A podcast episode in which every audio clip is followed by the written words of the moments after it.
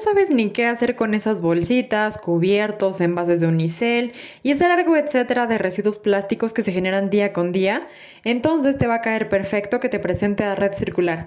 Este proyecto mexicano llegó para incorporar al plástico en la economía circular, acopiando, separando y transformando estos residuos en nuevos y variados productos, que van desde bolsas recicladas hasta muebles para jardín. No dejes de visitar sus centros de acopio ubicados en Ciudad de México y Estado de México, o bien, entrate en las rutas que manejan para la recolección móvil.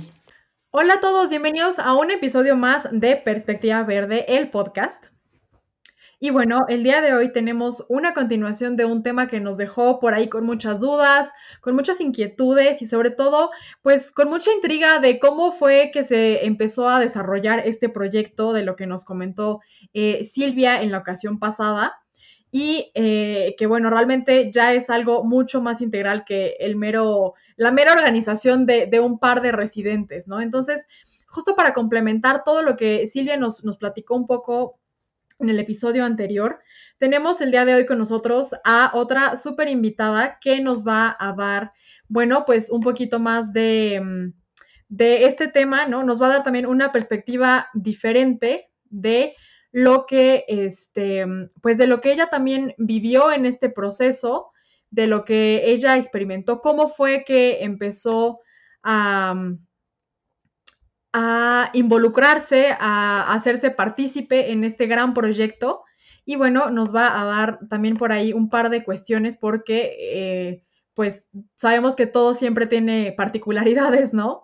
Entonces, justamente el día de hoy, Gina Sánchez nos viene a compartir todo lo que ella vivió y experimentó y lo que sigue eh, trabajando, ¿no? Ella es licenciada en Mercadotecnia por parte del Tecnológico de Monterrey, Campus Estado de México, y bueno, lleva siendo vocal en el fraccionamiento donde reside desde hace ya cuatro años. Em, en 2020 formó parte, fue cuando se integró como socia fundadora de Fuerza Verde y actualmente también está brindando pláticas y capacitaciones sobre la reparación, la separación, perdón, de residuos. Así que, pues Gina, muchísimas gracias por darnos tu tiempo el día de hoy y bienvenida. Muchas gracias, Ingrid. Al contrario, gracias por, por la invitación. Encantada de platicar y compartir con ustedes. El gusto es nuestro. La verdad es que, eh, como vimos en el episodio anterior y, la audiencia también, eh, pues seguro quedó con, con, algunas cuestiones por ahí sueltas, ¿no? De, de este gran proyecto que, que fue pues Fuerza Verde y la asociación, ¿no? Ya con más residentes también, esta, esta cuestión de empezar a contagiar, ¿no? O sea, porque realmente se empezó a expandir muy rápido, empezó a crecer, yo creo que más rápido de lo que ustedes siquiera se imaginaban, ¿no? Que fuera a pasar. Pero bueno, vámonos un paso, un paso atrás. Y me gustaría que nos platicaras un poco, Gina, eh, ¿cómo era para ti antes, ¿no? ¿Cómo, cómo fue que, o digamos, cómo era tu vida? Ahora sí que, porque a fin de cuentas yo creo que revolucionó tu vida, ¿no? Llegar a un proyecto así.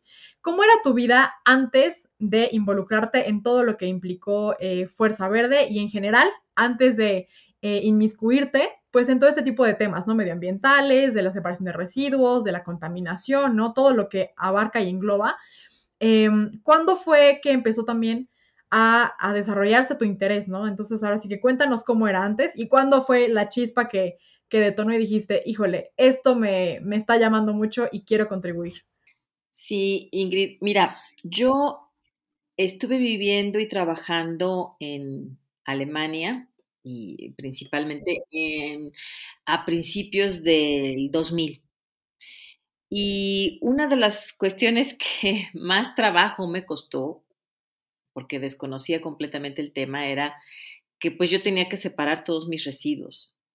En Alemania llevan ya varias décadas trabajando y, eh, implementando separación de residuos. Allá pues tienen días específicos para recoger cartón, para recoger plástico, te entregan tu bolsita y este y te dicen eh, cómo debes de, entregarlo. Son, son muy estrictos y bueno ya tienen una cultura de, de, varios años no entonces empezó ahí básicamente mi mi pues a concientizarme no fue de lo que más me costó trabajo para ser sincera. Me preguntaban ¿cómo trabajo el idioma la comida les decía no separar la porque yo no sabía y pues está acostumbrada a revolver este, imagínate, revolvía lo orgánico con lo inorgánico y allá, este, pues pasa cada tres semanas. Imagínate tener en tu departamento una bolsita llena de comida ahí que dices, Dios mío, aquí se murió algo. Fue terrible, pero, pero aprendí mucho y, y eso marcó, eso marcó bastante mi, mi forma de, de, de, ver las cosas, del manejo de la basura y, saber que, bueno, todos esos eh, residuos eh, inorgánicos se, se, mandaban a reciclaje y que con lo orgánico eh, hacían composta, ¿no? Obviamente todo esto manejado a nivel gobierno.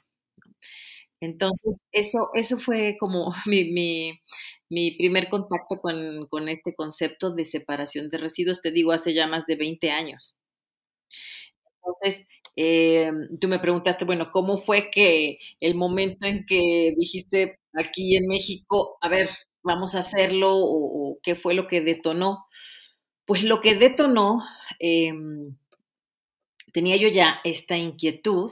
Eh, en el fraccionamiento, pues habíamos platicado así entre vecinos, charlas informales, pero hasta ahí había quedado. Hasta que un día, en el 2018, pues se viene un problema muy fuerte aquí en el municipio, Atizapán de Zaragoza, de recolección de basura. El camión de la basura dejó de pasar casi 20 días. Entonces, imaginarás cómo estaban aquí las, las calles, así eran basureros horribles. Y fue en ese momento que dijimos, bueno, pues tenemos ya que actuar, tenemos ya que hacer algo. Eso fue la, la, la, lo que detonó un problema eh, tan fuerte. Fíjate que aquí en el municipio de Atizapán de Zaragoza se calcula que se producen al día 500 toneladas de basura. En promedio, un habitante eh, de nuestro municipio genera 1.5 kilos de basura al día. Al día. Al día, al día. Y en ese entonces, eh, todavía en el 2018, estaba funcionando un, un uh, relleno sanitario que se llama Puerto de Chivos. Eh, ese año, o tenía poco, ese año, tenía poco tiempo de que habían inaugurado una nueva macrocelda. Cuando te digo macrocelda, haz de cuenta que estás viendo una, eh, una cancha de fútbol, ¿sí? Con paredes, toda rodeada así como si fuera una gran alberca, una gran piscina con paredes de, de 20 metros de alto. Una cosa impresionante, inmensa. Bueno, esa es una macrocelda y habían construido una que supuestamente iba a durar muchos años, ¿no? La habían preparado para que durara seis, siete años o más. Pues se llenó de volada, se llenó muy rápido y al mismo tiempo tuvo problemas de manejo ese, ese relleno y lo clausuraron. Entonces fue realmente colapsó colapsó el, el, sistema de recolección y pues el municipio no tenía dónde llevarla y fue realmente un gran problema. Pero pues como, como siempre, ¿no? Con, este, siempre que hay un gran problema, pues también hay oportunidades de, de, de presentar nuevas ideas, nuevas formas de hacer las cosas. Y entonces aquí en el fraccionamiento dijimos, bueno, vamos a, a, empezar a separar basura. Fue al mismo tiempo que conocimos el corredor ecológico de Bellavista.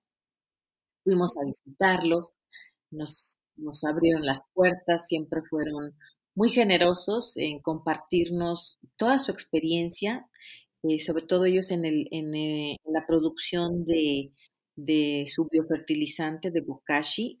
Eh, utilizando residuos de cocina y todos los residuos los parques, plantas, este, hojas, pasto, todos los residuos uh, orgánicos.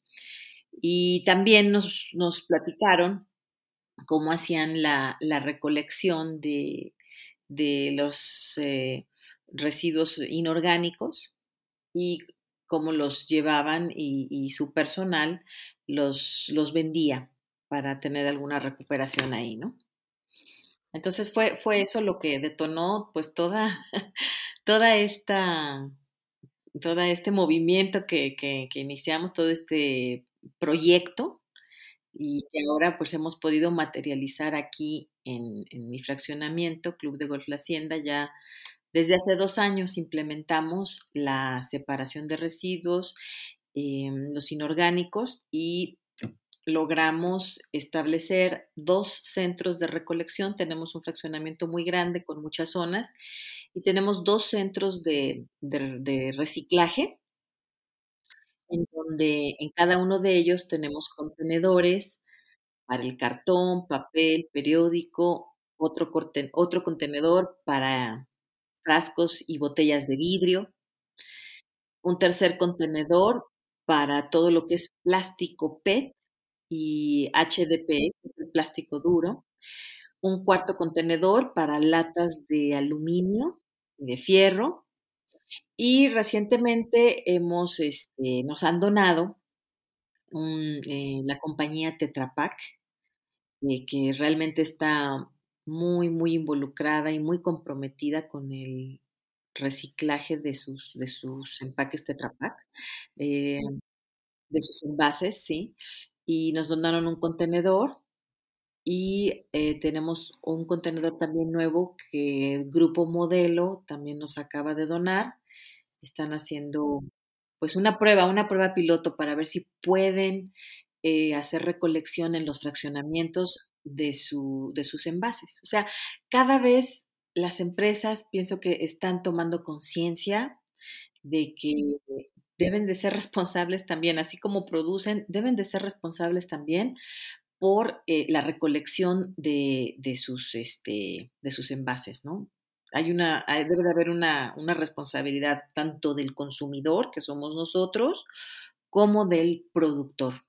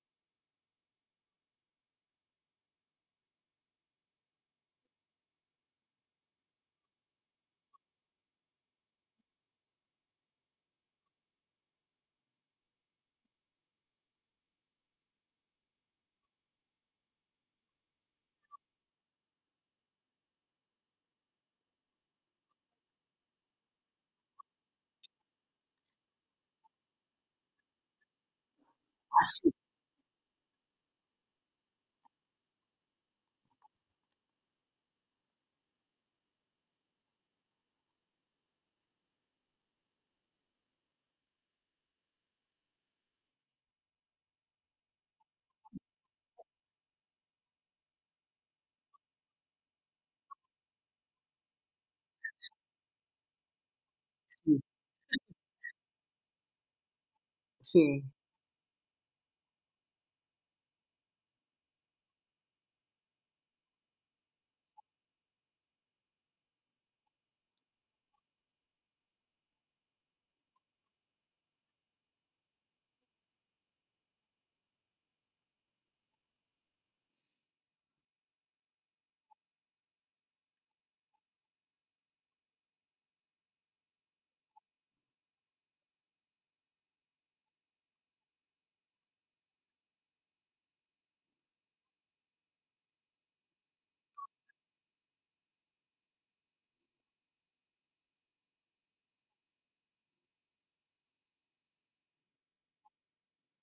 Pues sí, este, como dices, son, son muy estrictos y, y, yo lo que pensé fue, ¿por qué no lo hacemos así en México? En México revolvemos todo, ¿no? Y en la calle, pues calles que están llenas de basura y hay inundaciones porque se tapan las coladeras y pues allá no pasa eso, ¿no? Allá todo está casi perfecto, pero, pero está muy ordenado, muy organizado.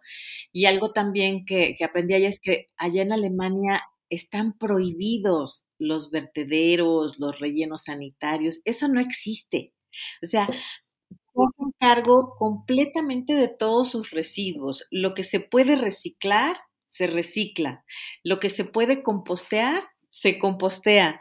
Y lo que no, pues tienen plantas este, muy eh, con mucha tecnología en donde sí hacen quemas, pero son obviamente este controladas y todo. Controladas, sí, y que se utiliza, se utilizan eh, eh, esa energía, ¿no? Entonces dije, wow, aquí este, realmente no hay basura, no hay basura. Y pensé, pensé, bueno, ¿por qué en México no lo podemos hacer? Y no sé si justamente cuando tuvieron este tema de en que nos comentabas, ¿no? Que no pasó el camión de la basura por 20 días. O sea, no, no me imagino eso ya en la vida, en la vida real, ¿no? Hubiera sido muy interesante documentar qué es lo que sucedió en ese tiempo, porque seguro vieron muchas reacciones, ¿no? De por parte de los residentes, de molestia, de. Pero también hubo reacciones de los residentes, como ustedes, por ejemplo, que dijeron, bueno, hay que tomar esto como un aprendizaje y ver qué podemos hacer para gestionarlos, ¿no? No sé si en ese momento tuviste de cierta forma como un flashback a tus tiempos viviendo en Alemania y dijiste, creo que por ahí, por ahí va, ¿no? Por ahí va esta cuestión. Totalmente, totalmente. Siempre dije, bueno, este, aquí podemos poner contenedores, o sea, no es tan complicado. Allá tienen para el vidrio y tienen horarios para llevar el vidrio y que no molestes a los vecinos y este, y tienen en, sus casas su contenedor para, para el papel y tienen su bolsita para el PET. Dije, aquí podemos hacer algo así, ¿por qué no? Y este, y claro, las reacciones, bueno, pues las reacciones, este, obviamente fueron sobre todo de enojo, ¿sí? La gente muy enojada y, este, exigiéndole al municipio soluciones, pero pues ni el municipio podía, podía solucionar de momento. Y pienso que es muy importante no volver a esperar a llegar a situaciones como esta para que eh, las personas que nos estén escuchando eh, se animen y traten de implementar en las zonas en donde viven, en sus colonias, en sus fraccionamientos, eh, programas para la separación de, residuos, ¿sí? Y programas para tener lugares en donde puedan llevar sus residuos inorgánicos reciclables y también este, puedan eh, tener eh, contacto con un acopiador. Hay acopiadores que compran estos residuos. Entonces, esto también en algún momento puede llegar a ser autosustentable. Si me preguntas a mí si hoy es autosustentable el proyecto, no, todavía no lo es.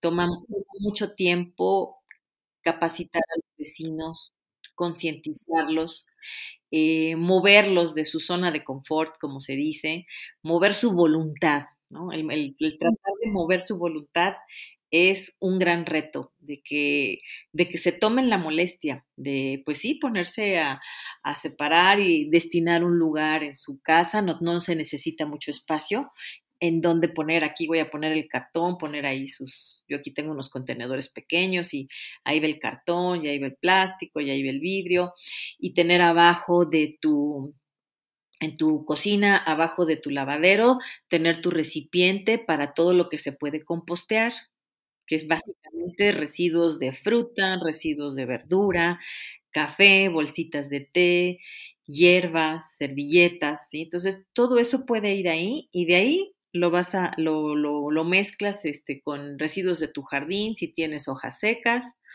eh, si tienes pasto seco, puedes conseguir también acerrín, ¿sí? Adaptarte un, un, bote, un costal, y ahí vas echando tu composta. O sea, sí hay que tomarse la molestia, pero una vez que tú implementas tu sistema, y, y va, va, toda tu familia lo va conociendo, lo va aprendiendo, todos cooperamos, una vez que lo logras implementar, bueno, ya solito va caminando, ¿sí? Pero, pero ese, ese, esa motivación, ¿verdad? Esa, ese primer paso que se tiene que dar es un reto. Sí, definitivamente creo que coincide con lo que, como, con lo que nos mencionaban y con lo que mencionan en general también muchos de nuestros invitados, que pues sí, o sea, lo difícil es concientizarnos, o sea, realmente implantarle a la gente ese chip de cambio verde es, es bien complicado, ¿no? Este, y, justamente, digo, en esta situación hay, hay, por ahí una frase, ¿no? Que dice que puedes cambiar por diseño o por desastre. Creo que este fue un claro ejemplo de que cambiaron por desastre, ¿no? El tema de la basura así fue. Entonces, este, pero bueno, vieron eso como una oportunidad, supieron aprovecharla y he aquí un proyecto tan bello, tan integral y que me llama mucho la atención porque nos platicas que eso sucedió por ahí del 2000, 2010, eh, cuando pasó esto de la basura. No, fue en el 2018. 2018, o sea, fíjate, fue todavía... 2018 y en 2019 clausuraron el relleno sanitario, o sea, no, no tiene mucho tiempo. sí, exacto, pero entonces imagínate, o sea, eso fue hace todavía cuatro años. Eso quiere decir que la cantidad de residuos que existen ahora, pues ya se multiplicaron por cuatro años, ¿no? Entonces, si eso sucedió hace cuatro años, ¿qué tan cerca estamos de que pueda volver a suceder no solamente en, tu colonia o en, o sea, en cualquier lado, ¿no? En realidad es un futuro que no puede, que no, que puede ser no tan lejano por la cantidad de residuos que estamos generando y la mala gestión que se les está dando a los residuos en general, ¿no? Así es, en cualquier momento. Mira, de hecho, ahorita aquí en el fraccionamiento ya no, este, ya no está pasando diario, ya no está pasando diario el camión. Y eh, ahí empiezas a ver a los vecinos que empiezan a protestar y, y yo les digo, miren, si ustedes hacen separación, y, este, no van a preocuparse si pasa el camión o no. Yo no me preocupo, la verdad. Saco unas bolsitas así. Yo puedo sacar a la semana una vez por semana, así, este, una o dos veces por semana, así, de, de, la, de la inorgánica, que esa no se compostea. Lo que no se compostea son todo lo que son residuos de carnes, embutidos, eh, lácteos, pasteles, todo lo que es grasa, eso no se compostea. Este, y, lo, y sanitario, lo que ya no puede ir al WC, que sale al sanitario, eso. Eso es lo que, lo que sale. Y de la, de la basura inorgánica, de la que no se recicla, pues yo puedo estar fácilmente más de una semana sin sacar este sin sacar residuos, o sea, sin sacar, hasta que se llena la bolsa que, que tengo, pasa mucho tiempo. Y te digo, como dices, el, el constantemente estamos con, con, el problema de a ver cuándo este, volvemos a, caer en esta situación de que no haya recolección. Si mm, no, no, puedo pasar aquí una foto, pero si ustedes vieran cómo están los vertederos, eso es importante enseñar y en las capacitaciones lo hacemos. Los vertederos están a tope. O sea, no va a haber ni servicio de recolección de basura, ni vertedero, ni relleno sanitario que alcance para todos los residuos que estamos generando. Entonces, sí es muy importante que tomemos conciencia, que pensemos que eh, esto que hacemos eh, va, va, definitivamente va a contribuir a tener un fraccionamiento más limpio, ¿sí? y también a, la reducción de contaminación ambiental. Toda esta basura que llega a los vertederos genera metano, ¿sí? Sabemos que todo lo orgánico este, va a generar, generar metano, que es un, un gas de, con potencial de calentamiento muy alto, y también se va a generar CO2. Entonces, eso también lo platicamos siempre con los vecinos de que, bueno, seguimos, en, nuestro planeta sigue, está en la carrera contra el calentamiento global. Y la basura genera gases eh, que contribuyen al calentamiento. Entonces, estamos tratando de, pues de, de, salvar y de ir contra reloj y de darle una oportunidad al planeta, darle una oportunidad a todos los que vivimos en él, a, a todos los seres humanos y los seres vivos, de tener un, planeta más equilibrado, ¿no? Y hacer algo por nuestros hijos y por las generaciones que siguen. También eso debemos pensar, que no somos la última generación, vienen más generaciones adelante de nosotros y tenemos que dejarles algo mejor de lo que recibimos. No, no podemos seguir con, con, esta mentalidad de que lo arregle el gobierno o que lo arregle. No, nos toca a nosotros. Ahora, si el gobierno ayuda y el gobierno este, se pone las pilas y también eh, implementa este sistema de plantas recicladoras, que, que, ya hay por aquí algunas, son muy pocas, pero están, están, me imagino que, espero que, que sigan con ese proyecto de plantas recicladoras, pues también va, va, va a ayudar muchísimo, ¿no? Pero pero los ciudadanos tenemos que poner de nuestra parte y, nuestro granito de arena este, y hacernos responsables por nuestros residuos. Sí, no, totalmente. Y es que es justo lo que, lo que no me deja de maravillar de, de este proyecto en general, ¿no? Que, que fue esa, eh, pues esa unión y esa organización meramente ciudadana, ¿no? Civil. Y ahora sí, a ver, cuéntanos aquí el, el chisme, Gina, de cómo fue ok, pasa esta crisis de, la recolección, ¿no? Que, el camión no, no, hay ni cómo pase diario, se quedan un mes sin recolección de, basura.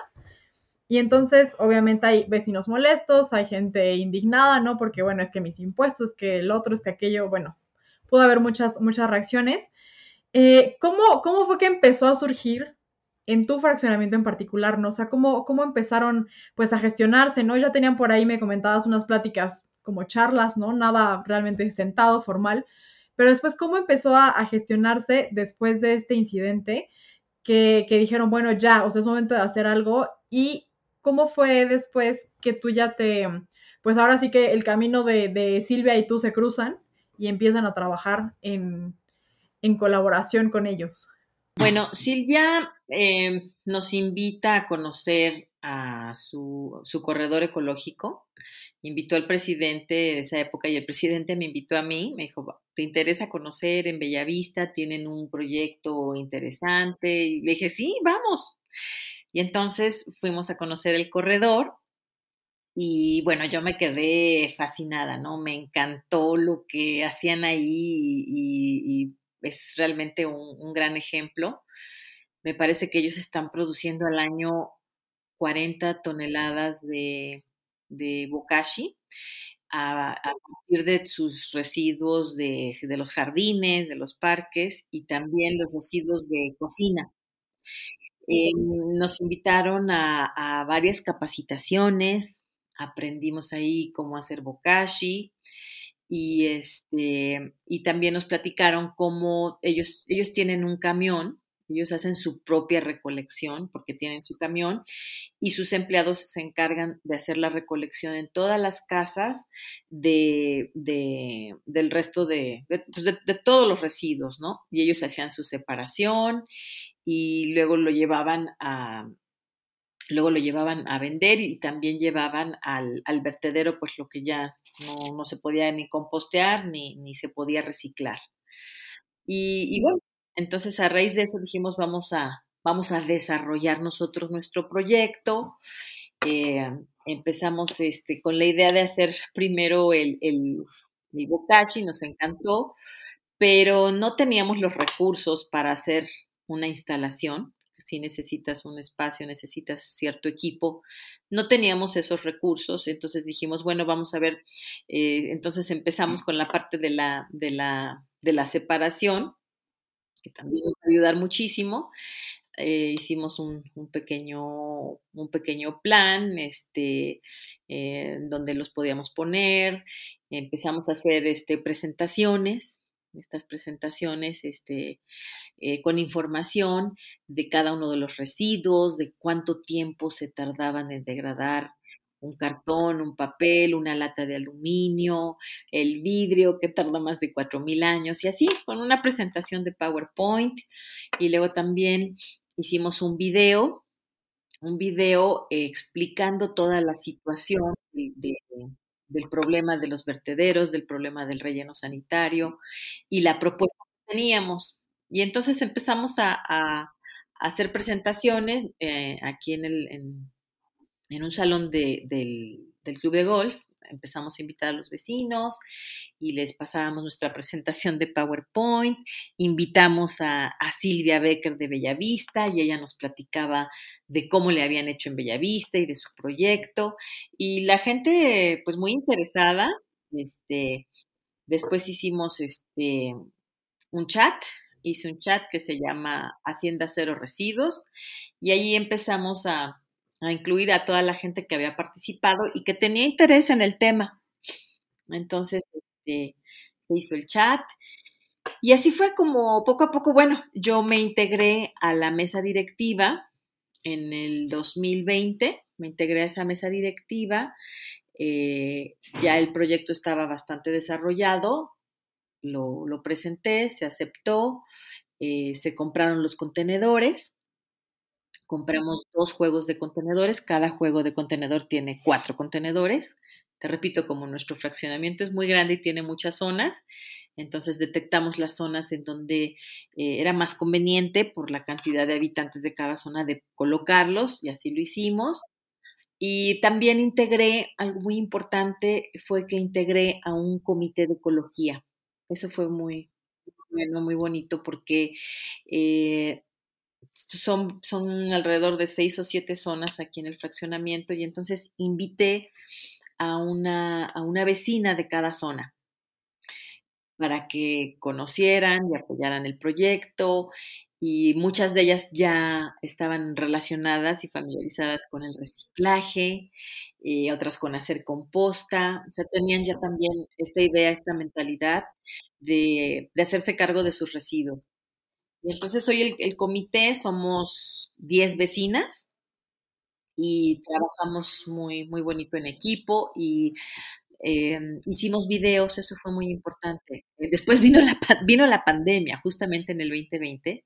Eso nos complicó, nos complicó muchísimo todo, sobre todo las presentaciones que eran en vivo, pues ya no pudieron hacer, ya no pudieron ser presenciales por obvias razones. Entonces hicimos videos, hicimos videos mostrando cómo debían eh, separar el cartón, el periódico, el papel, cómo lo debían de preparar, qué sí debían hacer, qué no debían hacer, que si mandaban un cuaderno le quitaran los clips, que si mandaban una caja de pizza no debería de llevar restos de comida. Todo eso lo hicimos en videos cortos, muy, pues muy atractivos. A mí me gustan mucho nuestros videos y los empezamos a, a, a pasar por WhatsApp.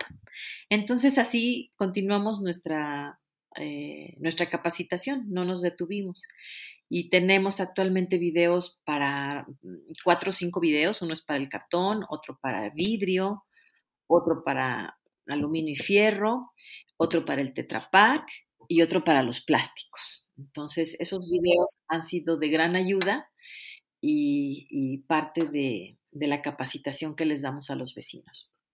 Volvimos a hacer un par de capacitaciones presenciales, pero la mayoría las hicimos con esos videos y también eh, por Zoom. Yo creo que todos aprendimos a, usar el Zoom.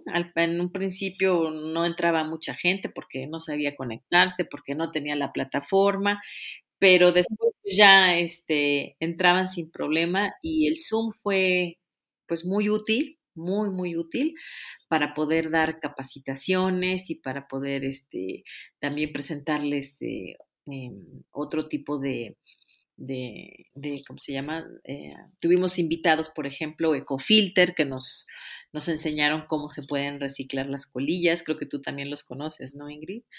Eh, tuvimos, tuvimos varios invitados y, y, pues lo pudimos hacer gracias al Zoom. Sí, definitivamente fue una herramienta, ¿no? Que cobró mucha importancia, no solamente para un proyecto como el de ustedes, pero en general nos vino un poco a rescatar, ¿no? De todo lo que eh, estaba prohibido durante la pandemia, ¿no? Y que, que, bueno, no había otra, otra manera más, este, pues menos impersonal que, hacerlo vía Zoom, ¿no? Em, entonces, en tu fraccionamiento, Gina, ¿ya cuánto tiempo llevan ahora sí que con la dinámica y con toda la separación y con todo toda esta gestión que están llevando a cabo?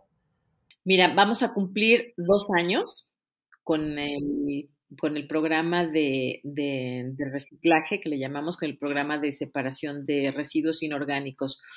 No hemos podido implementar todavía el programa de, de composta, eh, única, o sea, composta residencial como lo hace Bellavista. Eh, eh, todavía eso no lo hemos podido implementar. Pero bueno, estamos eh, motivando a los vecinos a que hagan composta en su casa, ¿no? A que ellos este, pueden, con todos los residuos de su cocina, este, excepto carnes, embutidos, lácteos y grasas, este, pueden hacer su composta y pueden mezclarlo con residuos también del jardín y van a, con eso van a generar pues una composta muy rica en nutrientes y todo se queda otra vez, todo regresa a la tierra, ¿no? Manejamos mucho esa idea de de regresar a la tierra lo que la tierra nos da. Todavía nos falta mucho. No solo de estar tomando cosas de, ¿no? Sino tener también esa, creo que desde ahí empieza un poco el cambio de mentalidad, ¿no? De, ok, sí, la tierra nos provee, pero también es nuestra responsabilidad dar de vuelta, ¿no? Y cuidar. Entonces creo que e, es un perfecto ejemplo, ¿no? La composta es un, clarísimo ejemplo de, cómo eso sucede. Y aquí nada más igual me queda, me queda una duda. A ver, cuéntanos un poquito más eh, o, detállanos, ¿no? ¿Qué es el bokashi? cuál, cuál, es, cómo es su particularidad? Eh, ¿Cuál es su, beneficio, no? ¿Qué es, Gina? Bueno, mira, el bokashi es un biofertilizante muy, muy rico en nutrientes. Es una maravilla, es una maravilla hacerlo. Tuve la oportunidad de estar en varias capacitaciones y de hacerlo. Y, bueno, déjame decirte, lleva, eh, eh, obviamente se pueden poner residuos de cocina, todo lo que son plantas, frutas, flores, ¿sí? Van ahí. Eh, hay un un ingrediente muy especial que es estiércol de vaca. Lleva también levadura, lleva ceniza de madera, lleva también harina de roca, eh, eh, lleva diatomea, que la diatomea es, por ejemplo, muy rica en silicio, y esto ayuda a la planta a darle más fuerza en su corteza, por ejemplo. Entonces lleva una serie de ingredientes naturales que van a enriquecer los, eh, cuando, se, cuando termina ya todo este bokashi, el proceso va a ser muy rico para los suelos. Lleva también melaza, la melaza es del piloncillo. Se mezcla todo esto, todos estos este, ingredientes, por llamarlos de alguna forma, y eh, la melaza va a hacer que la temperatura se eleve. Se va a controlar la temperatura no debe de pasar de los 60 grados, ¿sí? Y se va a dejar ahí que, que, que, todo eso se, se, fermente, ¿sí? Que empiecen a hacer ahí las reacciones químicas. Se deja durante varios días, se tiene que estar paleando. Se palea, se palea todos los días eh, durante 20 días, controlando siempre temperatura, poco a poco se viene enfriando pero ese proceso que, se da de calentamiento de todos esos materiales, este, pues son, son, son clave para generar este, eh, la, pues la mezcla de todos esos ingredientes y al final tener ese, ese bokashi, ¿no? Se enfría después de pasados todos estos días, se tapa, se tapa muy bien y al final de 20 días eh, se, tiene, se tiene este bokashi, ¿no? Y se utiliza, pues, para, lo puedes utilizar para recuperar eh, tierras de cultivo que están ya muy desgastadas, muy erosionadas. Eh, puedes utilizarlas obviamente en tu jardín, en tus plantas, es, es este, maravilloso, es increíble cómo tú le pones bokashi a tu jardín, a tus macetitas y, bueno, se ponen preciosas tus flores, ¿no? Entonces es, es, es muy, eh, es maravilloso el proceso de, de hacer bokashi. Y Villavista, pues son realmente expertos. Ellos fueron los que nos compartieron este conocimiento y te, repito que al año están produciendo alrededor de 40 toneladas, ¿no? A partir, lo maravilloso es, uy, lo maravilloso es que es a partir de, de todos los residuos de sus jardines y de la cocina. No, bueno, entonces definitivamente esto es un, un eh, pues sí, como un elixir de vida casi, casi, ¿no? Para todas las plantas y para recuperar y todo. Eh, es, es, impresionante, ¿no? Que además, digo, suena como lo platicaste, que sí es algo que requiere estarle dando trabajo y todo, y bueno, que lo hayan logrado también allá con, con Silvia, pues sí es realmente maravilloso, ¿no? Que estén en esta sintonía ya también de, de, estar conscientes de lo que implica el trabajo, pero que están también convencidos, ¿no? De, pues, de los frutos que está dando, ¿no? Y en ese sentido, Gina, eh, pues ya nos, comentaste, nos compartiste cuál fue tu experiencia, ¿no? Tu experiencia es muy diferente, el origen, ¿no? De cómo te empezaste a inmiscuir en estos temas. Y bueno, también ahorita ya estás dando capacitaciones, también ya apoyas en toda la gestión, etcétera.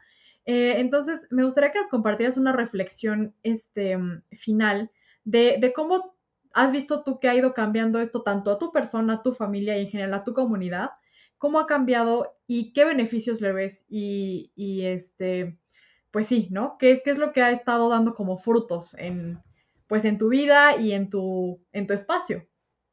Pues sí, ha cambiado mucho, ha cambiado mucho mi vida desde la forma, y la de mi familia, desde la forma en la que consumimos, ¿sí? Los, los productos que compramos, la forma en la que los utilizamos, eh, el dejar de desperdiciar, eh, de, si antes desperdiciábamos alimentos, eh, tener esa conciencia que no se puede desperdiciar nada y que debemos de generar los menos residuos que, que podamos, no comprar cosas que, que no necesitamos, eh, plásticos de un solo uso, por ejemplo, comprar aquí en mi casa una botella de agua, pues es pecado, eso no, no podemos hacer, ¿no? Porque tenemos ya esta conciencia de que es una botella que se utiliza una vez y que se va a quedar aquí eh, este, en el planeta mucho, mucho tiempo, ¿no? Aún, aunque, aunque, se recicle. Entonces, sí ha cambiado esa forma para mí, para la forma en la que educo a mis hijos y, mi, y mi, familia en general.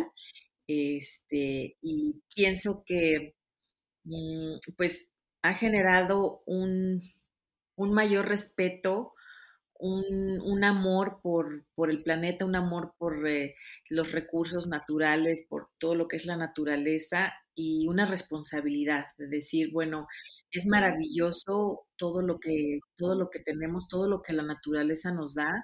Entonces, yo tengo la responsabilidad de cuidarlo y de tratar de dejarlo mejor de como, de como lo encontré. Entonces, ya, ya tu vida cambia y ya pues lo ves con otros ojos, ¿no? Ya no puedes ser la misma de, de antes y actuar como antes, no, cambia mucho tu vida, creo que para bien y, y pues ojalá que, que, logre inspirar y logre motivar a, al público, que, a la audiencia que nos escucha, eh, pues si yo lo hice, ellos también lo pueden hacer y pueden generar eh, cambios que parecen pequeños dentro de su comunidad, pero que pueden tener este, beneficios enormes, ¿no? Para, nuestra comunidad, para nuestros hijos y para las generaciones futuras. Sí, concuerdo totalmente con eso. Como bien dices, es importante retomar esta cuestión de hacernos responsables, ¿no? Eh, tú bien lo dices, es, es, un clarísimo ejemplo que justamente a través de esta evolución o de este cambio han eh, sido más conscientes de consumir solo lo que necesitan, de no desperdiciar, de evitar cuestiones desechables, ¿no? Entonces, creo que sí o sí también te cambia, ¿no? Y, eso es bastante, bastante, pues, valioso. Y pues, Gina, ha sido un, un gusto que nos vengas a, platicar y dar tu, tu, experiencia y tu perspectiva sobre este cambio, ¿no? En el que estás metida hasta las rodillas, hasta el cuello más bien, yo creo, ¿no? Y, y pues... Eh, darnos justamente esa, esa, esa enseñanza que, que, sí se puede y que en México también se puede eh, llegar a ese tipo de proyectos de organización civil y social, ¿no? Y que ahí están, ahí está, ¿no? Otro claro ejemplo de un fraccionamiento que lo está haciendo y cada vez van por más y por más, por más cosas. Entonces, pues muchísimas gracias por compartirnos esta información. Y, bueno, para, para la gente que quiere informarse más, conocer más sobre su proyecto, eh, ¿cuáles son sus redes sociales, Gina? ¿Dónde podemos encontrarlos o contactar con ustedes? Sí, mira, eh, estamos en Instagram como Fuerza Sustentable, eh, Fuerza Verde bajo sustentable. Y estamos también en Facebook como Fuerza Verde son nuestras principales eh, redes sociales, ahí nos pueden escribir, este, estamos activos y si, si respondemos, eh, con mucho gusto si nos quieren contactar. Y pues gracias, gracias a ti Ingrid por la invitación y muchas felicidades por, por este proyecto de Perspectiva Verde. No, al contrario, Gina, las gracias son para ustedes por enseñarnos con un ejemplo, ¿no? Y por predicar con el ejemplo. Eh, y bueno, para todo el auditorio ya están ahí los datos, también se los vamos a dejar en la descripción. Y bueno, pues gracias igualmente por escuchar un episodio más de este podcast Perspectiva Verde. No se olviden también de visitar nuestra página web www.perspectivaverde.com.mx, así como todas las redes sociales. Aparecemos en todas ellas como Perspectiva Verde. Em, si les gustó este contenido, no se olviden de compartir, darle like y suscribirse al canal de YouTube para que no se pierdan ningún episodio ni toda la información tan, eh, pues, tan interesante y tan importante ¿no? que estamos compartiendo y gracias a, los invitados que también nos hacen eh, favor de apoyarnos con todo esto. Y bueno, pues no se olviden de, de, suscribirse, compartir para que esto llegue a muchas más personas y podamos contagiar a más mentes que se sumen a todo este gran movimiento. Gracias a Rodrigo González que está en producción. Y bueno, mi nombre es Ingrid Sánchez, nos vemos en el siguiente episodio. Adiós.